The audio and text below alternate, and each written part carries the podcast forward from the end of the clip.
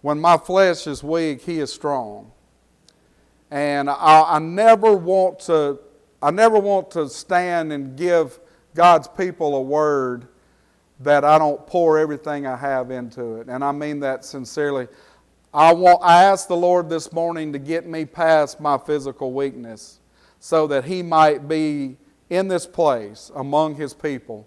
You know, God is everywhere. We can't go anywhere to get away from God, but God doesn't have to manifest His presence. If he, do, if he chooses not to, he can turn a deaf ear if he knows our hearts are not in it, right? But I want him to hear us this morning. And I want that message to be loud and clear. The lost and dying world needs to hear the gospel. Amen. Amen. We're going to take a look. Our, our primary text is going to be in Acts chapter 2 this morning. Some very familiar uh, scripture. Uh, the first four verses are, are all we're going to read. But while you're turning there, Acts chapter 2 is where I would like you to turn. But I'm going to read you a passage of scripture out of um, Joshua chapter 9 and they don't seem to go together, but we're going to draw it together, I believe, by the leadership of the Holy Spirit this morning. And while you're turning there, I'm going to read that passage of Scripture in Joshua chapter 9. The first two verses say this And it came to pass when all the kings which were on this side Jordan, in the hills and in the valleys, and in all the coast of the great sea, over against Lebanon, the Hittite, the Amorite, the Canaanite, the Perizzite, the Hivite, the Jebusite, and the Balkamite, I guess. No, no, I didn't. That, that's wrong. I'm sorry.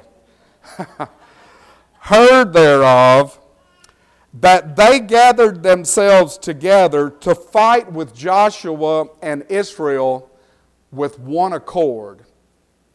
And those three last words in that verse are what I want us to focus on this morning with one accord.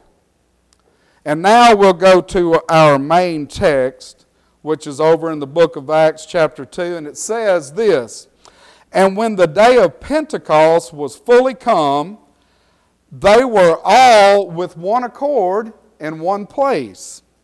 And suddenly there came from heaven as of a rushing mighty wind, and it filled all the house where they were sitting. And there appeared unto them cloven tongues like as of fire, and it set upon each of them, and they were all filled with the Holy Ghost, and began to speak with other tongues as the Spirit gave them utterance. Let's pray together.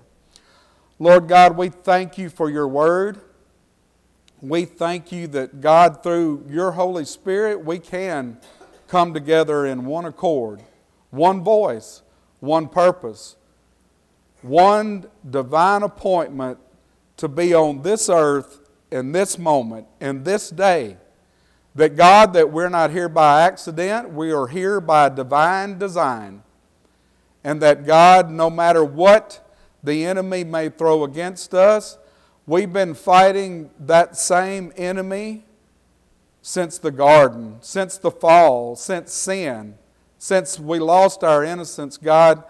But you built a bridge back that we could have fellowship with you and with one another, and for that we are eternally grateful. So this morning, God, may we have ears to hear what you have to say to us. And God, may we, may, may we not be discouraged by what we hear, what we see around us, but may we look beyond that through the eyes of faith to the resurrected Savior, the Lord Jesus Christ Himself. And for it's in His name we pray. Amen. Yeah, thinking about the thought of being in one accord. You know, that word, that word has a, a, a great meaning. It means it, it can be used and it is used as a musical term, that we can be in harmony. It, it, it means to have one breath, even. It means that we're expressing ourselves and we're, we're all in unison. And, but sadly, you know, it seems like the church is not as unified as she should be, right? Or could be. I think that's why we have denominationalism. Now, don't get me wrong, I, be, I fully believe that you have to have a biblical stance, but isn't the Word of God enough to stand on? I like the name of this church. It's a Bible church. That should be enough. Amen? I believe the Bible. And we say, well, Jeff, now, everybody says they believe the Bible, even though they've got different thoughts on things. I understand that. But you see, there are just a few little, there's a short list of what I, we, we'd call essentials, right? If you don't believe these essentials, then you're not Christian, right? But there's some other things that aren't essential that we can all, in love, agree to disagree on, right? You know, you, the Methodist sprinkle, and we hold them under till they bubble, amen? I like that, you know. That's a good thing. We, we, can, we can discuss these things. We can talk about them. We can, we can sit down with an open heart and open mind and open Bible and discuss these things. But there are certain things that are non negotiable, right? Well, as long as we're non negotiable about the right things, it's a good thing. We're not in one accord many times, the church is not. But I, but I want to tell you, our enemies are always usually in one accord. Even though on the surface it appears like many times they're not, because you've got this group over here, you've got that group over there, and they're, they're all after their particular little sort of thing, right? You know, that's what the devil's doing right now in the world, not only in America. He sets brush fires and everybody runs over here to put that fire out, and while you're putting that one out, he sets another one over here. That's what the news media and the government is doing in America right now. They're setting little fires. And it, it's easy to get people distracted in the day of social media. When the war between Russia and Ukraine kicked up, everybody became an expert on Ukraine. I didn't know that many people knew about Ukraine. They knew everything about Ukraine, evidently, because they were posting stuff. And man, you could just read all kind of stuff. I didn't know. I've been to Ukraine. They knew stuff I didn't know. Everybody's got an opinion on everything. They jacked the price of gas up. Everybody's talking about gas. We became experts on fossil fuels and on you know, you know everything. It's just the devil distracting us. And though it seems random, and though it seems like they have nothing, they're all interconnected because the devil and the world and our flesh are in one accord to destroy us. And it's high time we realize that, and it's high time that we got in one accord and fought the good fight of faith. There's only one message worth sharing, and it's not the Republican National Committee's platform. It's not President Trump coming back in and saving the day. It's not any of that. It is that Jesus Christ is Lord of all.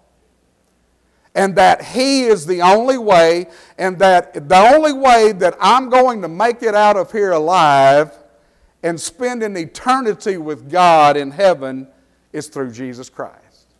That's the only thing that needs repeating over and over and over. So we need to be in one accord. The first thing that we need to recognize, and I just mentioned it, this world is one against us.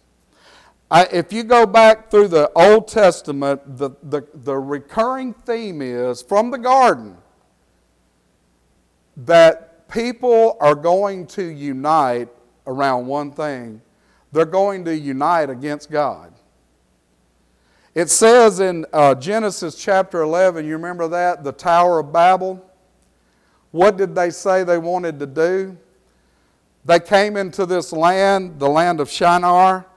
They said, let's stop right here, let's make some bricks, and that let's build us a house that will reach all the way into the heavens let us There was a lot of us and we in that thing and no God. Let us make a name for ourselves that we may not be scattered upon the face of the whole earth. And then in Psalm chapter 2, which is a messianic psalm explaining that the world was always going to be against Jesus. They did not want to recognize him as the King of glory. They did not want to submit themselves to his rule. And that the nations or the people groups is really what it means. It means tribes. The people groups of the earth, the families of the earth would be in continual conflict with God and with his children. Like the children of Israel were the most hated people on the face of the earth, and really and truly, Jews and Christians are still the most hated people on the face of the planet today. The persecution of Christians worldwide, there have been more Christians dying this century than any other century before. Even during the time, the first century, it was not as bad as it is today. We just don't know much about it because we still live in a somewhat free country that's rapidly disappearing, but we do live in a free country. We still live, even with all of our problems, we still live in the best country on the planet. Go anywhere, I can take you anywhere else, and it's not that way. We need to fight for it for our grandchildren's sake because hard times are coming. They're here and they're going to get worse, but I know a God that overcomes it all. So the world has been in perpetual conflict. Psalm chapter 2 says, Why do the heathen rage, or why do the tribes, the nations rage against God? They say we're going to shake off their shackles. We're not going to submit ourselves to their authority. We're not going to live. And you know what it says? I think in around verse 4 or so of Psalm chapter 2, it says, He that sits in the heavens shall laugh. He will hold them in derision. You know what it's saying?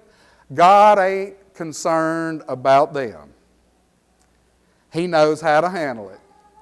They think they're in control. That's what the enemy thinks right now, especially in America, with all of this wickedness and all of this evil and all of the things that our own government is trying to do right now against us.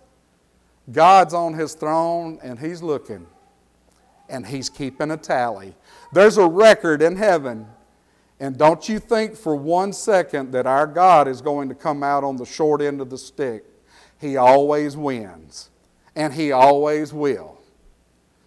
But just know this we are in perpetual conflict. You know, that was what happened to the children. I just got through reading the book of Joshua this morning in my daily reading. And it's amazing what happened to them. They entered the land, they conquered the land, they subdued the land, they were at peace, they were prosperous, everyone was blessed, and it leaves off with the book of Joshua. Joshua gives his final speech to the people. He's about to pass on. He's 110 years old. He's going home to be with the Lord. And he tells them, you know, you've been a bunch of rebels, even though God loves you, and even though He's delivered you with a great deliverance and He loves you mightily, you've still been rebellious. And I know some of you right now are worshiping idols. But He said, But as for me and my house, you need to make a choice this morning. But He said, For me and my house, I'm going to serve the Lord. And the people said, Well, we will too. And Joshua pour, poured some cold water all over that dedication meeting. He said, You can't serve God. I know you. I remember you out there in that wilderness. Y'all were the ones that said, Let's turn back and go to Egypt. I remember you. I had to put up with you all those years. He said, God struck Moses' dad dead because of you. You knuckleheads. You don't know God. And they said, Oh, yeah, we will. We love God. And he said, Okay, you better. But the last part of chapter 24, Joshua says, The children of Israel served the Lord all the days of Joshua and the elders that lived during Joshua's time. But then you go off into Judges, and we see a different picture. When all that generation died, they turned back to their idols. They left God. They got under judgment. It was a continual conflict because honestly, we don't really know how to handle we don't know how to handle peace and prosperity. We need adversity to make us better. When they were having to fight for everything, they knew who God was. And they were dependent for every breath, every drop of water, every the manna fell from heaven. But when they became prosperous and the crops were abundant and they had no battles around them going on what did they do? They got cocky. They got complacent. They got arrogant. They thought it was all about them. They didn't need god.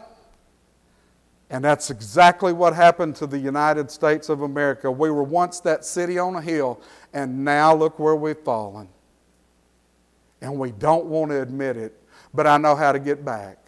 If we would just repent and realize that the conflict never ceased, we just gave up. And we need to get back in the battle and do what God said. Then we also have a perverted purpose. Because remember what I said about the Tower of Babel? This is what they said. We don't want God to scatter us all over the face of the earth. That's exactly why God put us here. Not to clump us up, but to scatter us abroad so that we might infiltrate and create a harvest that would be a blessing to the rest of the world. You realize if every Christian on the planet lived in one particular place, what would happen to all those lost people out there? And the church has become it's all about what happens in here instead of what going out there. We need to get this idea that we're scattered seed.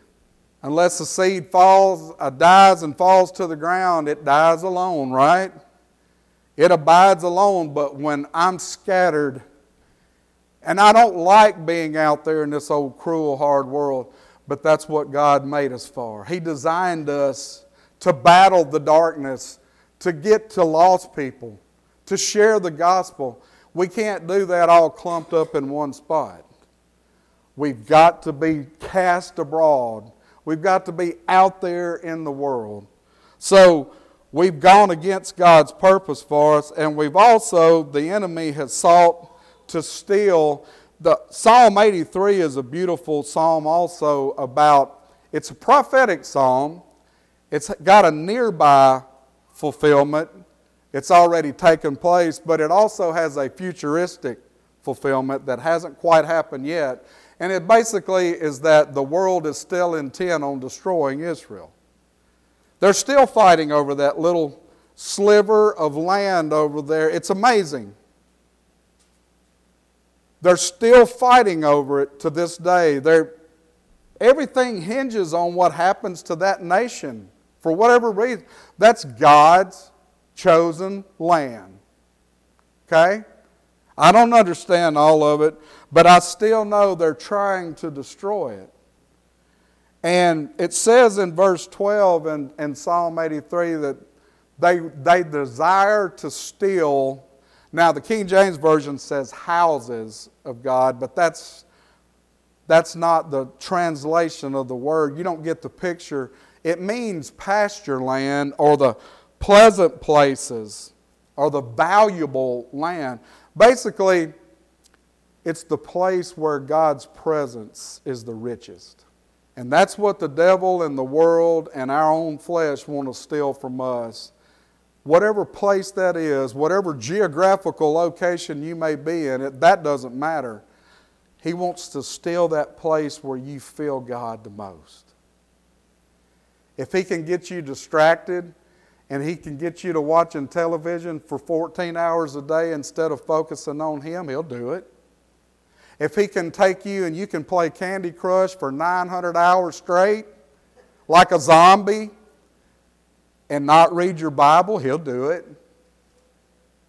If he can think you, he can make you late getting up for work and you don't spend time in prayer with him, he's got you. Whatever your valuable place is where you sit alone with God, it may be your back porch with a cup of coffee listening to your chickens. That's my happy place. I go there and I hear God. If He can steal that from you, they will.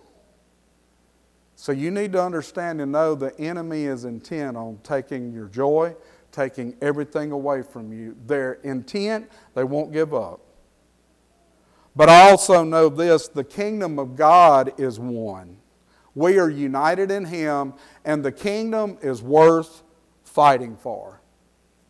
In Joshua, that book I've been reading through, in Joshua chapter 6, you remember Joshua fought the battle of Jericho, you old song?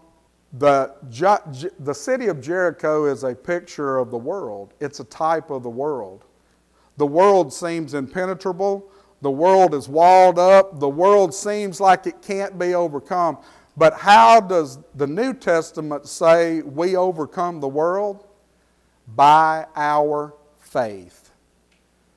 And this is what they were crazy enough to do. They would gather up, circle that city, never make a peep. They did that six days, and then the seventh time they circled her seven times, and what did they do? God told them, Give a shout.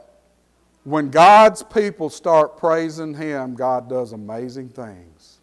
They didn't have to do a thing, all they did was praise God and when we come in here with a spirit of praise, when we come in here excited about what God has done, even though we may be tired and wore out and grouchy, and we might maybe not didn't want not want to come, our flesh said, "Don't go. You need to stay home and sleep." Our spirit says, "Go." Our God is worthy of being praised. He is worthy of having His name exalted and lifted up. Go praise God, and God will do great things. Simply because we gave Him the honor and respect and love that He is due.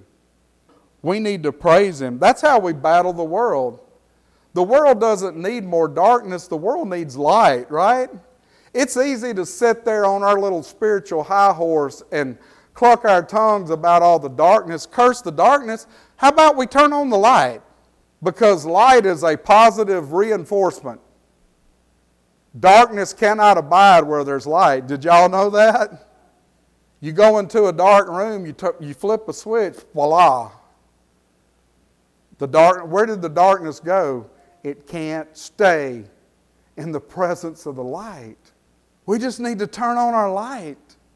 I, I come from a long line of pessimists. Y'all know that? I can get very pessimistic if I, if I want to, but I choose not to. That's a, that's a volitional act, by the way. You can give in to your flesh and stay pessimistic, right? I choose not to. And every time that I get pessimistic for a little while, it always shames me. And I always go back to God and say, oh, I'm sorry. I did it again. But you know what God says? He never runs me off. He says, I'm tired of you. You keep doing this. Don't come back. He always just says, okay, son, I love you. Keep on going. Turn on your light. Be a positive force in this, this world of darkness. We battle the world by our faith, praising God for who He is. And we battle the flesh. If you'll think of, go back and read Joshua, it's a great book. In chapter 7 and 8, they moved from, they took Jericho, no problem. But God told them something. He said, Now, I don't want you to take anything, I want you to give it to me. That's for me. Well, there was one man named Achan that saw some stuff that he wanted, and he went and hid it in his tent, dug a little hole in the ground, put some stuff over it, hid it, thought he'd got away with it. Well, then they go to Ai, this little town. It's, it's, not, it's about as big as Wisner, probably, or Gilbert. Yeah, Wisner's bigger than Gilbert. It's about Gilbert. And they, they look around and they say, We don't need to send everybody there. Send two or three thousand. They go in there and they get raked over the coals. And then they come back, and Joshua, he's squalling, God, why'd you do this? And you know what God told Joshua? He said, Stand up. There's sin in the camp. And you say, Well, how did one man's sin affect everybody? That's what it does. It starts out small, and you think, My sin only affects me. If I smoke a carton of cigarettes a day, that only affects me. No, it doesn't. It affects everyone in your family because when you die a slow, agonizing death of lung cancer, your children and your wife and your spouse, they have to tend to you.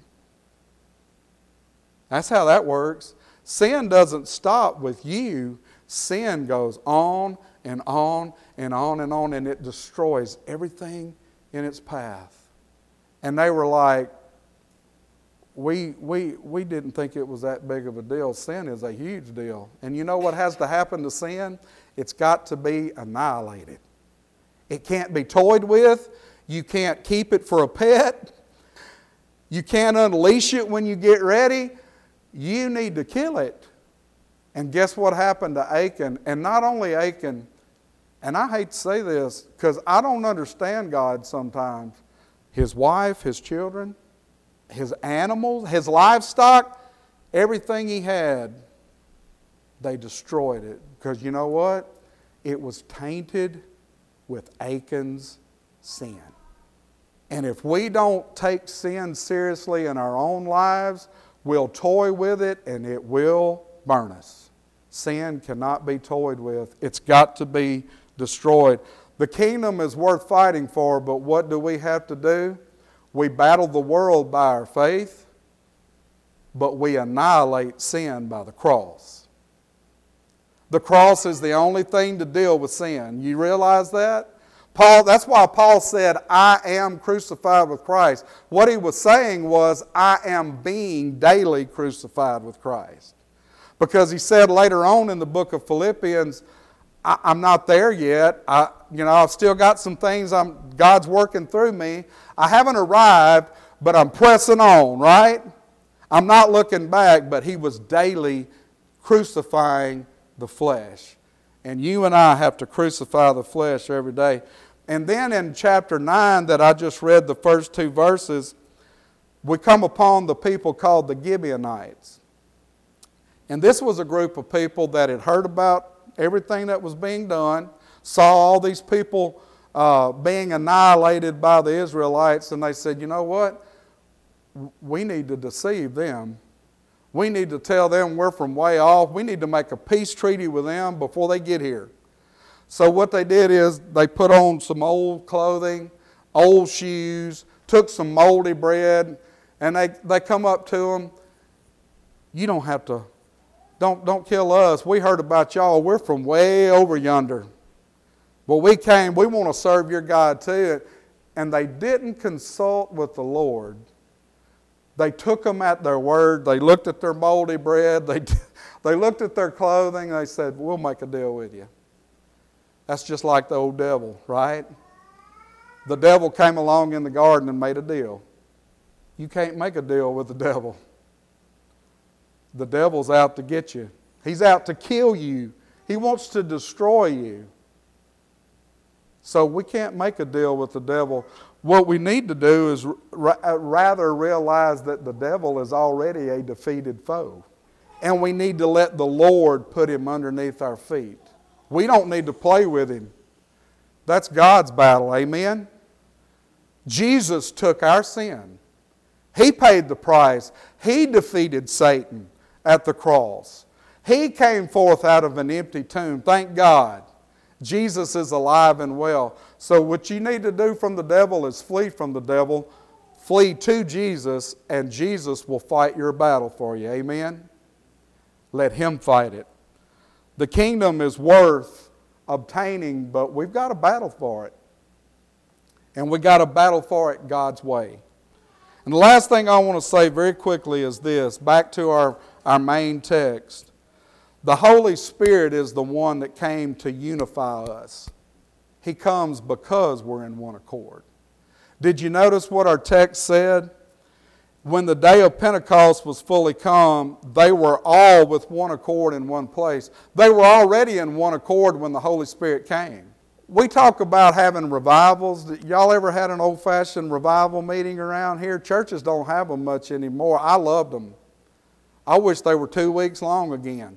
We need one where we put aside the cares of the world and we focus on getting back right with God. It doesn't say, though, that they had revival because the Holy Ghost came to make them have revival. It says they were already in one accord in one place. In other words, we need to get ourselves in a, in a manner, in a place where we can receive something from God and then He'll come. Lisa doesn't play the piano to tune it, she plays beautifully because the piano has been properly tuned. The Holy Spirit doesn't come to make us one, He comes because we're one. We've submitted ourselves and said, God, here we are. We're helpless without you. But if I've got my own agenda and Sister Better Than You's got her own agenda and the first self righteous church implodes, it's not the Holy Ghost's fault. Amen? It's because we were not in one accord desiring God to do a work in our life. He's a gentleman. He's not going to force our hand. He comes because we're in one accord. You want to know what real revival is? It's not scheduling a series of meetings. Real revival is when God's people get serious about having the presence of God in their midst, and He can come anytime He wants to. Without fanfare, without anything, we don't have to have someone come in here to artificially give us revival we can leave this place this morning in one accord. And God will fulfill His promises. He does it every time. Do we really, the question I guess is, do we really want it? Because I believe if we're in one accord, He'll come. And I want you to know something else. No, no offense to our Pentecostal brethren. The Holy Spirit didn't come and go, He comes and stayed. It's not about emotions. It's not about that. The Holy Spirit came to stay. And if I'm truly born again, He's there on my worst day just as much as He is my best day. And He transforms us and He changes us and He speaks. And that's how the world sees Jesus is through the manifested presence among His people scattered over the face of the earth. Because you know, the one thing that Jesus couldn't do that was so important, that's why he kept prepping them for his death. He could not be everywhere at once when he was in his human body, right?